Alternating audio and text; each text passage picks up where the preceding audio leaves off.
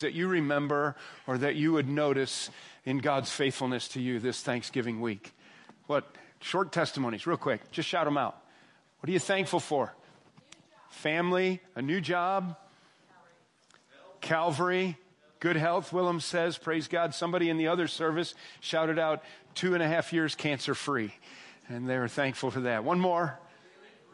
Daily grace. Praise God for his daily grace guidance, your church family. Amen and amen.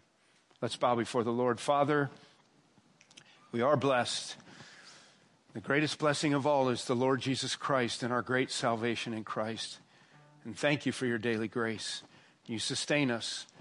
You walk with us through the dark valleys. And you have abundantly met our needs for another year. And we want to be a grateful and thankful people this week. And we want to live with hearts of gratitude and speak words of thanksgiving.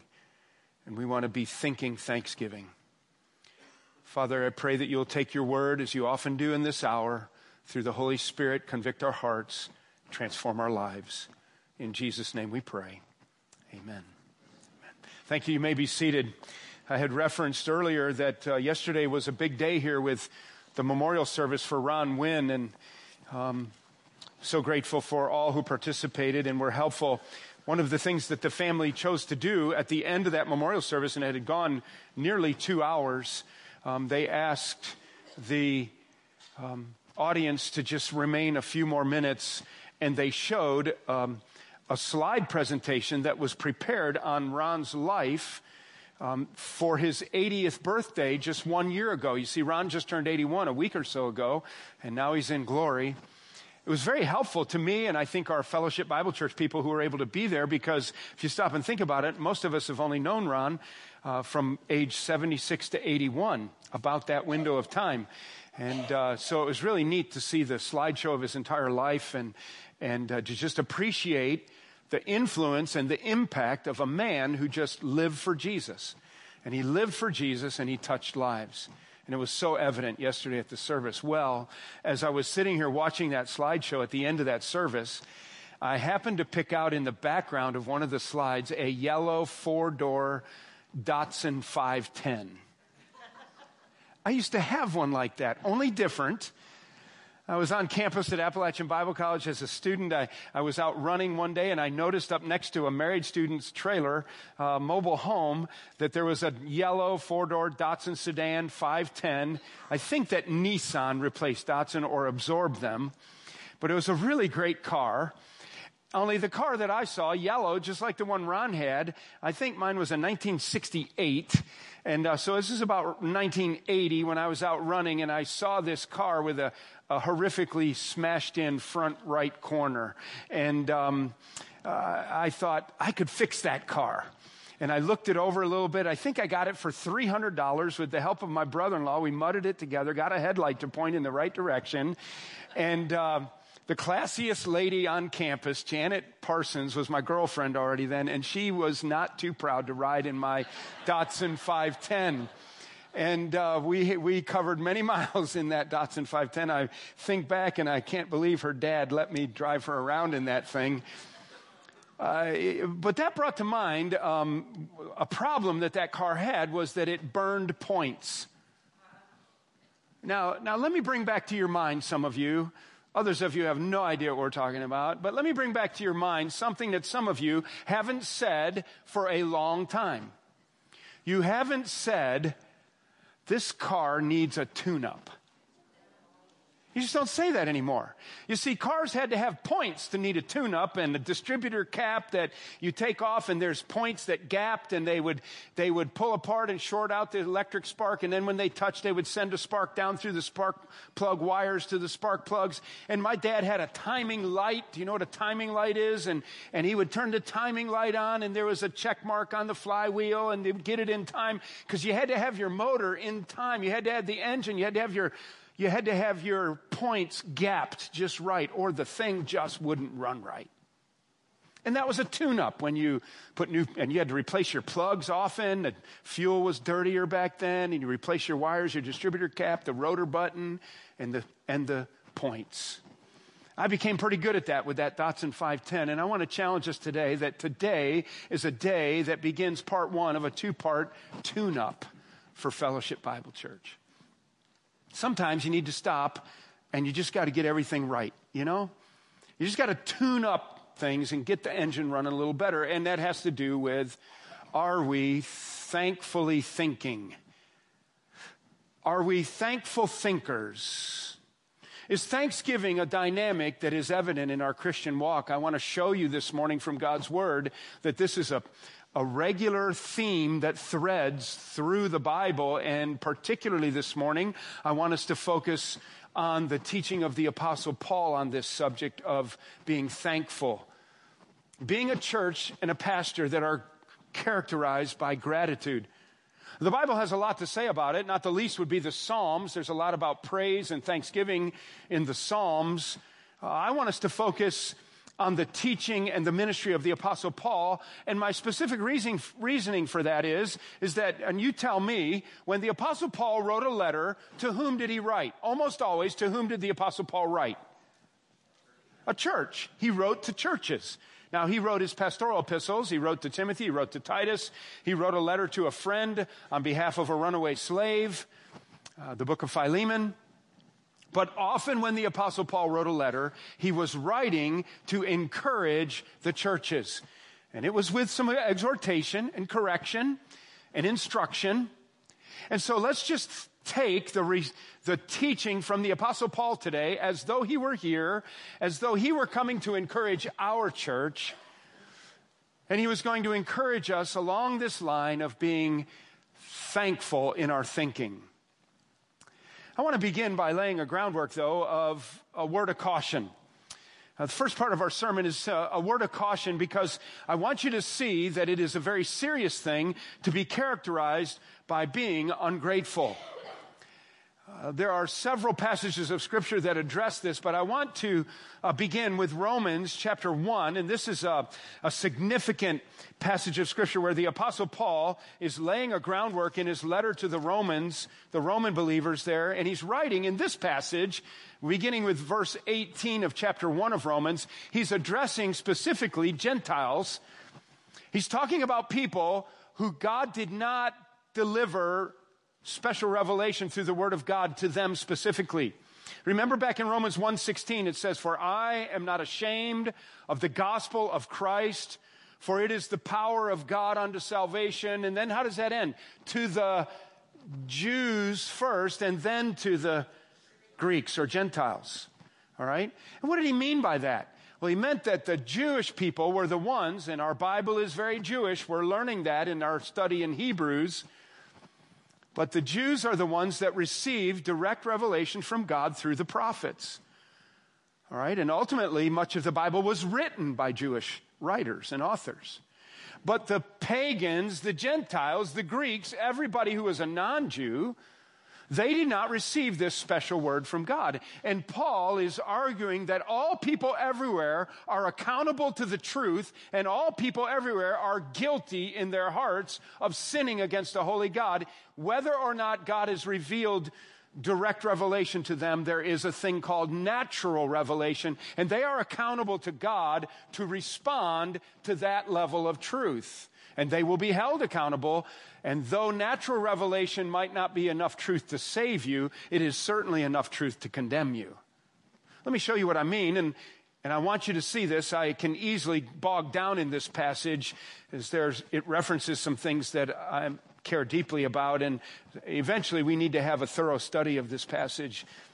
But for our purposes this morning, let's just bump into it. And we're reading Romans 1 verse 18. For the wrath of God is revealed from heaven against all ungodliness and unrighteousness of men who by their unrighteousness suppress the truth. So it's a warning passage and the, the wrath of God is unfolding against those who suppress the truth in their unrighteous living. For what can be known about God is plain to them. Now that's interesting, isn't it? All the pagans wandering around the world, all the people who reject God wandering around the world, God says to them, What you need to know about me is really plain and visible to you. You're just not seeing it. For what can be known about God is plain to them because God has shown it to them. For his invisible attributes, namely his eternal power and his divine nature, have been clearly perceived ever since the creation of the world in the things that have been made. Hey, let me illustrate this, what he's saying here. Okay? Let's all look up here at the pulpit. You can see the top of it sticking above the Thanksgiving decorations here. Okay? Now, no one in this room would believe me if I said, Do you know, we never had a pulpit before, and then Shazam, out of nowhere, a pulpit appeared on our platform. It just came out of nothing. No one would believe that because you all know by looking at this pulpit, the fact that there is a pulpit demands a pulpit maker. All right? That's what he's talking about here. When you look around the natural world, and it is far more complex than this pulpit, you are to, you are to say to yourself, self, somebody had to make all this stuff. Not only that, this pulpit is carefully designed. It is beautifully trimmed out with raised panel, with crown molding, uh, with the stained hardwood cover top. I went to Independent Bible Church, took a piece of paper, a pencil, and a tape measure. I sketched it out fairly sloppily, handed it to a carpenter named Perry Jackman. Perry took that scrap paper to his shop, and this is what happened. Why? Because the pulpit maker went to work and he thought about it and he designed it well and it doesn't rock. It's on four corners. The pitch of the slant is just right. I lowered it one inch from the pulpit that we modeled it after because I wanted it one inch lower and it's thought through and it works and it serves its purpose beautifully. Uh, so not only do you know there's a pulpit maker, but you know that there's an intelligent pulpit maker. There is design and there is function and it works. And so no one would believe that there was some kind of nothingness, and in that nothingness, it spontaneously blew up, and out of that came our pulpit. That is like the most ignorant thing that anybody in the world could ever believe. And that's what he's talking about here. That they chose to believe that Everything happened from nothing rather than to respond to the natural truth of revelation around them. Now, I want you to see something here. By the way, that is the foundational lie of all lies. You understand that? You young people, some of you are home from college. It's great to see you. If you have a professor at college who's teaching you evolution and you have to get a grade to pay, pass the class, so be it, but burn the textbook when you're done. If you're in a Christian college that's teaching theistic evolution, my counsel is transfer to a different college this lie of evolution is like the lie of all lies. It is a foundational lie to all the other lies. Why do you think that there's confusion as to who can marry today? Why do you think there's confusion about what gender people can choose they want to be? Why do you think uh, our young, because somewhere along the line, everybody began to believe that this beautiful, marvelously created world that was engineered by the ultimate engineer to whom we are accountable, they chose to believe that he doesn't exist. And they said that there was was nothing, there was just vast nothingness. And then out of that nothingness was a huge explosion. And then out of that explosion came everything complexly beautiful as we see it. Wow, I'm impressed with that. Please don't believe that. You see, evolution was began and promoted by people who purposely knew God and left God and rejected God and through the devil's lies, our young people often believe that everything came from nothing. It is the most basic of all lies, and it is an ignorant lie. It, it, it strikes against all common kindergarten level logic. Don't be deceived. Look what he says. For although they knew God, verse 21, they did not honor him, nor did they give thanks to him, but they became futile in their thinking and their foolish hearts were darkened and claiming to be wise, they became fools. What a scathing summary of people who reject God. And isn't it interesting? He doesn't say that they became unholy. He doesn't say that they became, uh, you know, unkind to one another. He says they became unthankful. They are ingrates. And so, one of the cautions as we begin is that, as a word of caution this morning, continuing to just lay a foundation to our study, is that people who intentionally reject God are unthankful people. Do not identify with them. Secondly, I want you to see that uh, that thankless people are people to be avoided. People to be avoided. Turn to 2 Timothy, 2 Timothy chapter 3, and let's look quickly here. By the way, I have chosen for the balance of our study, uh, most of our study, which by nature is topical, will come from Ephesians, Colossians, a little bit from Philippians. And so we're only going to have to turn in our Bibles a few pages at a time. So it should not be too frustrating at all as we study the Word together. But look at 2 Timothy chapter 3, will you please? And notice this. The apostle Paul wrote to Timothy beginning with verse 1, but understand this, that in the last days there will come times of difficulty. Now you say, when are the last days? All of the writers of the, of the epistles of the New Testament believe themselves to be living in the last days. Really, the, the, the era of the church is the last days.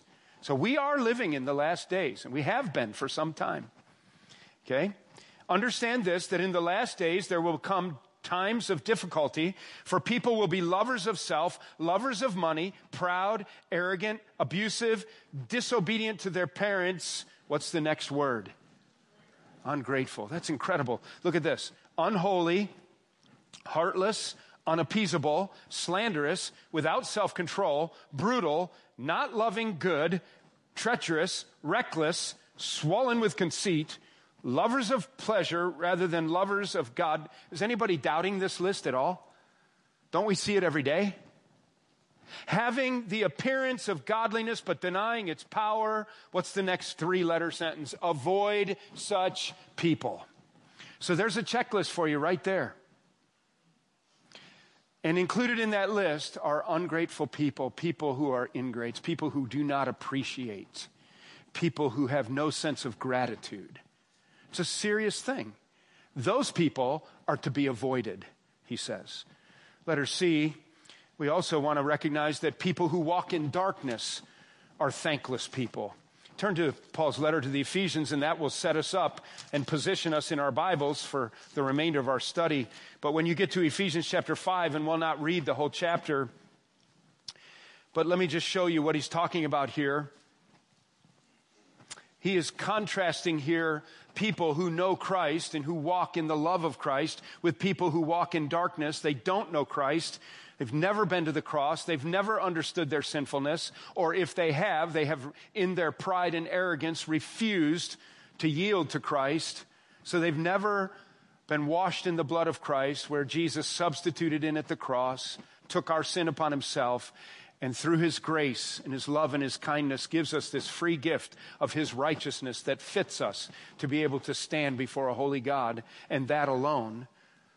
Okay, that's what makes someone born again is they understand that Christ died on the cross for their sin and they've repented of that. They've admitted it to be true. They've renounced it and repented it and they've accepted the finished work of Christ on their behalf by faith in Christ alone. No works, only by his goodness. I wonder if that's you today.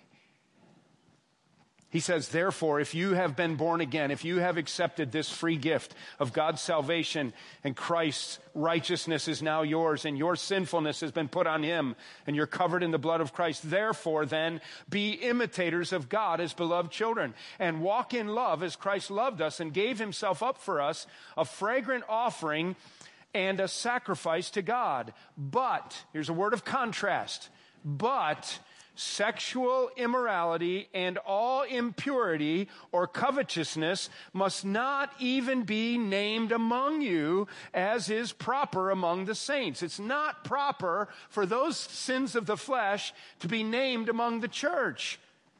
Let there be no filthiness, no foolish talk, nor crude joking, which are out of place. But instead, look what he says.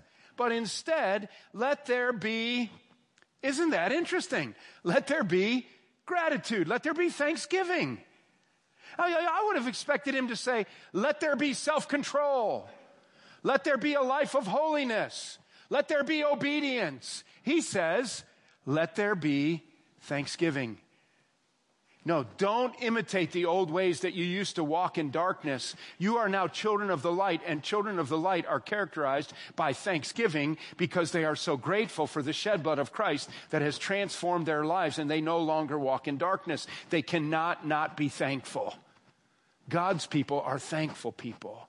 And so, a third warning here is that people who walk in darkness are ungrateful people. Do not be like that. So, there's just a few thoughts on the, the gravity or the serious nature of the kinds of people that the Bible identifies as being unthankful people. So now let's channel, challenge ourselves with a little checklist of just three areas of, of identifying gratitude in our own lives. The first is gratitude is to be a natural part of our vocabulary and our conversation. If you know Jesus Christ as your Savior, gratitude is to be a natural part of your conversation and your vocabulary. I want you to see, okay, turn back, uh, Galatians, Ephesians, Philippians, Colossians, turn back to your right, uh, just about three pages, maybe four pages in your Bible to Colossians chapter 3. And I want you to see in verse 17 here what he says.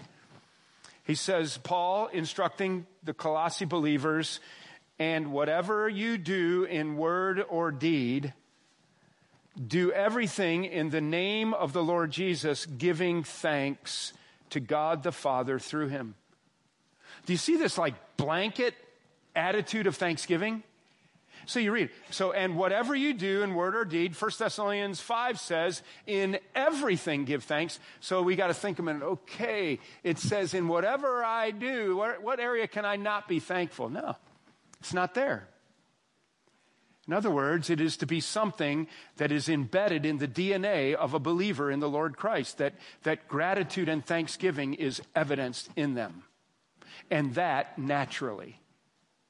Number one is just naturally in our lives, in our conversation, in our vocabulary, we just naturally spill over with words of gratitude. Let me give you a personal illustration, and not to toot my own horn, but toot, toot. Um, it occurred to me one day that we have this magic hamper in our house.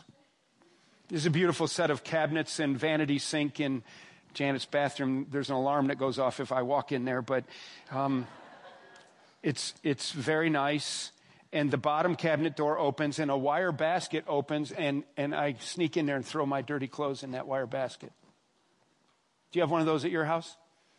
And, and I have this basket, and almost every Monday afternoon, all of the nasty, dirty clothes that I put in that basket for a whole week show up in front of my closet door in a laundry basket, beautifully laundered, smelling good, folded, all categorized crew neck t shirts, v neck t shirts, socks, everything right there. And I think that's great. I lived for a year by myself following Bible college while I was waiting for Janet to finish college. And I did an internship and I lived in this apartment and it was, it was squalor, man. It was bad. It was, I did not like making food by myself and I especially didn't like doing clothes. And I don't know when along the line, but it just occurred to me that really is not a magic hamper. But I really love it that my clothes show up clean and orderly and put back together.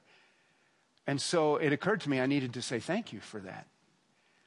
And so I do. I try almost every week. I try to say, Janny, thank you so much for fold, washing and folding my clothes. I love it that you do that. I really do. That, that's a simple illustration of just the natural spillover of your life that you are a person of gratitude. You express and communicate thanksgiving Secondly, though, we want it to be intentional. It needs to happen intentionally. Uh, if you turn to your right a little bit further, just stop at 1 Thessalonians chapter 1 verse 2. You can see it here really clearly. And then I listed other illustrations. The apostle Paul almost always begins his letters with intentional words of gratitude. He almost always begins his letters to the churches not just, na- it is natural for him, but it is intentional, is what I want you to see. We give thanks to God always, 1 Thessalonians 1 2. We give thanks to God always for all of you, constantly mentioning you in our prayers. But it's not just in general, it's intentional. Remembering before our God and our Father your work of faith and your labor of love and your steadfastness of hope in our Lord Jesus Christ. That's what he does in all of his letters, and you can take the time to pursue that thread. I just mentioned a couple of them there. So let's have a checkpoint here before we move on. Do you hear yourself using words of thanksgiving? If you don't hear yourself using words of thanksgiving, you're probably not thinking words of gratitude. If we do not hear ourselves speaking words of gratitude, it is time for a serious heart exam. What's going on in your heart if you are not characterized by words of gratitude? Guys, you should check yourself. You should ask your wife, if you have a wife. You should ask your wife, if you have one, or if you don't, ask your mom or somebody, your sister.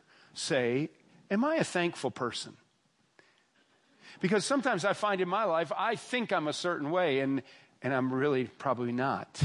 It's very helpful to have the truth detector in our home look at me and say, No, no. I don't, I don't think you were today anyway. Well, I thought my heart was bubbling over with thanksgiving. Nope, didn't show. You see, if we're not hearing ourselves say with our words, our mouths, our tongues, words of gratitude and thanksgiving, what's wrong with our heart that these words aren't making it out? It occurred to me, and you can look in your text box, let's just click these off. We'll not camp on them at all. But it occurred to me that there are at least three common maladies that go on in people's hearts that keep them from being characterized by speech that is grateful. One is selfishness. Selfishness. You ever notice that selfish people are usually arrogant people, and arrogant, selfish people are almost never grateful people. They believe that they belong in the front of the line. They believe that they are the smartest guy in the room. They believe that they do deserve the biggest piece of pie. You see, eh, eh, they're selfish, so they're not grateful. They believe that everyone else in the world was put on the planet to wait upon them. Selfishness is a gratitude killer. How about bitterness? How about bitterness? That leads to our third one, which is a lack of forgiveness. Now, I don't pretend to know what all you've been through in your lifetime. And I don't know the hurts that people have brought upon you or some of the heartaches you've had to deal with, or some of the atrocities that you've had to live through. But I do know that bitterness and a lack of forgiveness are related, and I do know that bitter people are rarely thankful people, and people who are not ready to forgive are often not thankful people as well. I want to challenge you to examine your heart and ask God to soften your heart if it's become hard. And I know you cannot undo the, the, the difficulties. You cannot un, undo the hurt. You can only lay it at the foot of the cross. But if you've let a seed of bitterness take root and it's sprouting up into a tree of bitterness, you are not a thankful person. You do not want to live like that. You do want to model our Lord Jesus, where Paul wrote in Ephesians that he, we are to be kind and tenderhearted and forgiving one another, even as in even as God in Christ forgave us. Uh, I don't pretend to know everything, uh, all of the theology that's packed in that little verse. I do know that it begins with an attitude of forgiveness. That God initiated an act of kindness, of reconciliation with people who hated him. God went first. When people had offended him with sin, God initiated. God went first. And he was willing to forgive in Christ before they ever said they were sorry. So at the least, it is a heart prepared attitude that is ready to forgive in person for reconciliation if the time ever comes. Your heart is ready to forgive. You have in your heart before God forgiven that person. You're ready to leave it behind. Sometimes that can only be done through the power of the Holy Spirit. And it's not easy. I'm not saying it's easy, but I'm saying selfishness, bitterness, lack of forgiveness are all dynamics that can be found in people who are characteristically ungrateful. Examine your heart. Letter B, our second item on our checklist for thankful thinking is that gratitude is to be a natural result of our sanctification. Gratitude is to be a natural result of our sanctification. Flip back just one page. If you only went to Colossians, 1 Thessalonians 1, flip the page back to Colossians chapter 3, and we'll not read this entire text either. This is verses 1 through 17 of Colossians chapter 3. It is an excellent passage for homework this week. Tuck your sermon notes in there when you leave today, and make a point to open your Bible before next Sunday. And if you do, read this passage. It's a very encouraging passage. And it's talking about our sanctification.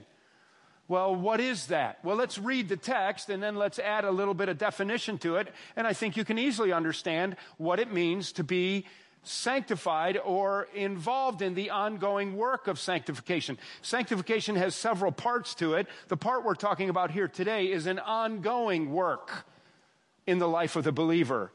So here it is. He says right away in chapter 3, verse 1 If then you have been raised with Christ, all right, so when we're born again, we've been to the cross, covered in the blood of Christ, our sin is forgiven. God, in his mind, identifies us with the death, the burial, and the resurrection of Christ, spiritually speaking. You haven't been there physically, but when you've been born again and you've been to the cross, in the mind of God, when He justifies you, when He declares you righteous, in His mind, you are now identified with the death, the burial, and the resurrection of Jesus Christ, spiritually speaking. That's a great privilege. It's a great position. And you have been raised with Christ. So seek those things which are above where Christ is seated at the right hand of God. Set your mind on things that are above, not on things that are on earth. For you have died, and your life is hidden with Christ in God. When Christ, who is your life, appears, then you will appear with him in glory. See, we've been through a transformation. We've been saved. We've been born again. We've had this work go on in us. Now look what he says. If that's you, you have been raised with Christ. Verse 5 Put to death, therefore, what is earthly in you so, by the way, if we were diagramming that sentence, what is the subject? It's going to be in parentheses. The subject, put to death, therefore, what is earthly in you? You. You do it. So I have a responsibility to be engaged along with God at work in me, in my salvation, and the Holy Spirit who indwells me, to work together towards growing in Christ likeness and separating from sin. So look what he says. Put to death, therefore, what is earthly in you sexual immorality, impurity, passion, evil desires, and covetousness, which is idolatry. Idolatry. On account of these, the wrath of God is coming. In these you too once walked when you were living in them, but now you must put them all away. Put away anger and wrath and malice and slander and obscene talk from your mouth. And he goes on and on. And then he gets to verse 12 and he says, And do this, put on. So put off all this garbage and put on as God's chosen ones, verse 12, holy and beloved, compassionate hearts, kindness, humility, meekness, patience, and the list goes on. And look how he ends it. And verse 14, and above all these, put on love, which binds everything together in perfect harmony, and let the peace of Christ rule in your hearts, to which indeed you were called in one body. And look at this, and be thankful. Again, he didn't say, and be holy, and be obedient, and be righteous, and, and be thankful. Because why? Because people who recognize that the blood of Christ has cleansed them from all sin and are no longer seated in the seat of condemnation and have been declared righteous by a holy God, justified for all of eternity, who have a high priest seated in the heavenlies, you just can't not be thankful. You recognize the contrast. Wayne Grudem, in his theology text, has a, a definitions part in the back of the book, a, kind of a dictionary of theological terms, and he, he defines sanctification in layman's terms, terms like this. Sanctification is a progressive work of God. Now, notice the word progressive. Did you see that? Progressive means there's progress. There's things that are ongoing. This aspect of our sanctification happens from the moment we're saved until we're in the presence of Christ, and our, we would call that glorification, until we die and are in heaven or the Lord returns and takes us to himself. So you never get to not work at your Christ likeness. And do not be confused. God doesn't do this on his own. God doesn't make you walk in the right direction on a certain city block. God does not make you go to the third aisle over in a certain store to go get certain things. God, He'll just stand there and watch you. You say, well, He could stop me if He wanted to. Yes, He could. But almost always He doesn't.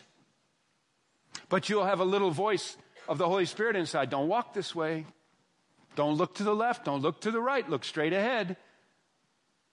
Do not walk with the ungodly. Do not stand in the way. Do not sit in the seat of the mockers. You have to make choices. And when you make those choices, God will at work in you and you can feel his power in you. But he won't do it by himself. That's practical sanctification. That's progressive sanctification. That's the progress. Let's finish our definition of, of, a progressive work of God and mankind together that makes us more and more free from sin and more like Christ in our actual lives. In other words, the more you agree with God and the more you let your behavior be controlled by the mind of God and you cooperate with Him, the more you will actually want to do that. And you will grow more and more like Christ.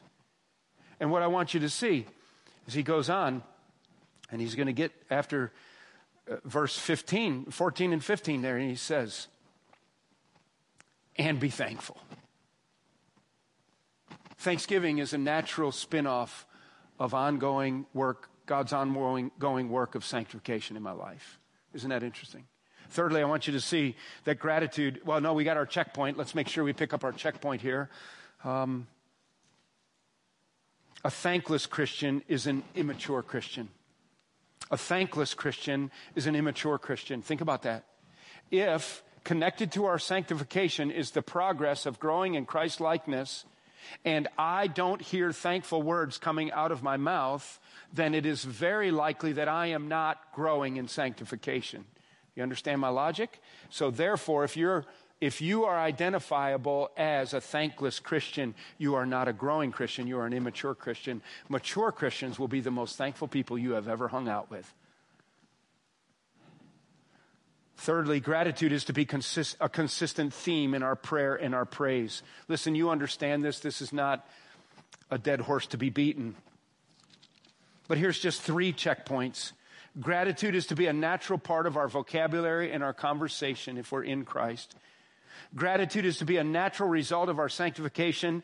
And gratitude, thirdly, letter C, is to be a consistent theme in our prayer and in our praise. You're in Colossians chapter 3, and you're coming on to a section here at the end. We've already used verse 17, but I want you to see that he already used the word thankfulness there in the end of verse uh, 15 and be thankful. Now pick up verse 16 of Colossians 3. Let the word of Christ dwell in you richly, teaching and admonishing one another in all wisdom, singing psalms and hymns and spiritual songs with thankfulness in your hearts to God. And then the verse we already used, 17, whatever you do, and 1 Thessalonians 5:17, in everything give thanks. But specifically, as we gather corporately, I take it, we're to sing psalms psalms and hymns and spiritual songs that edify one another, and we're to have a spirit of thankfulness when we do that. In our hearts, be thankful. I don't know if you like the music today or not. I picked it out. You send me a note if you didn't like it. I might change, I might not. It did occur to me when I was singing along this morning that I never picked really a traditional hymn for us to sing on Thanksgiving, a very traditional holiday. And some of you probably missed not having a traditional hymn. I usually try to have at least one traditional hymn. But then other people, they say, why don't you take and have a bonfire with those hymnals back there? and Get rid of them. Well, they don't really say that, but they're really happy not to sing a traditional hymn. I don't know what your preference is. I'm going to keep picking out the hymns, and I pick out what I like to sing, so that's what we sing. and my point isn't to draw attention on the, the, the music wars, and there's really not that bad here what kind of instruments play and whether you like the choir or not or whatever.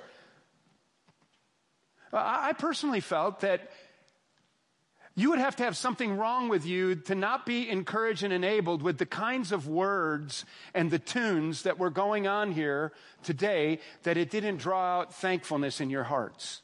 So if you were hung up that you didn't You didn't have a traditional hymn, Now Thank We All Our God. Shame on you.